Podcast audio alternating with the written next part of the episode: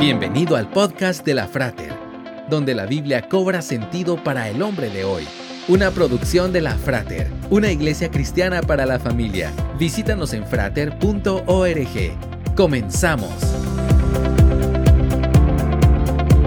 ¿Por qué no podemos dejar de pecar? Esta pregunta se la han hecho los cristianos durante siglos. Y es que los nacidos de nuevo, cuando pecamos, nos sentimos frustrados porque el anhelo de nuestro corazón es vivir de manera agradable ante Dios. El apóstol Pablo expresó esta frustración en Romanos capítulo 7 cuando dijo que él no hacía el bien que quería, sino el mal que no quería. Y la realidad es que mientras estemos en este cuerpo, tenemos tendencia a pecar. ¿Por qué? Porque nuestros cuerpos aún son susceptibles a las tentaciones de este mundo y porque aún no se ha completado nuestra redención. Será hasta que estemos en la presencia de Dios en que ya no tendremos esta tendencia hacia el pecado.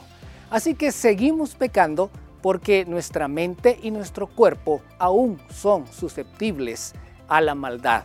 Aún hay en nosotros un deseo de pecar porque queremos complacer a nuestras propias pasiones.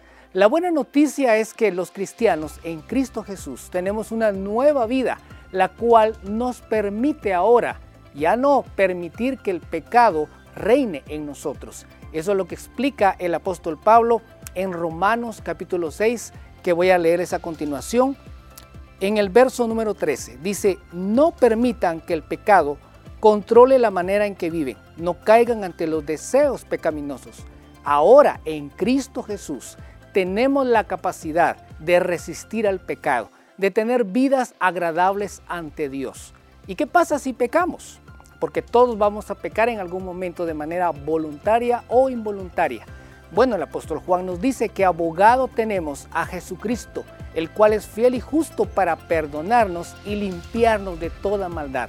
Esa es la buena noticia, que el pecado ya no reina en nosotros, porque ahora nosotros le pertenecemos a Dios y tenemos la capacidad de vivir en santidad para Él. Esperamos que este podcast haya sido de edificación para tu vida. Te esperamos en los servicios presenciales. Para más información visita frater.org. Hasta pronto.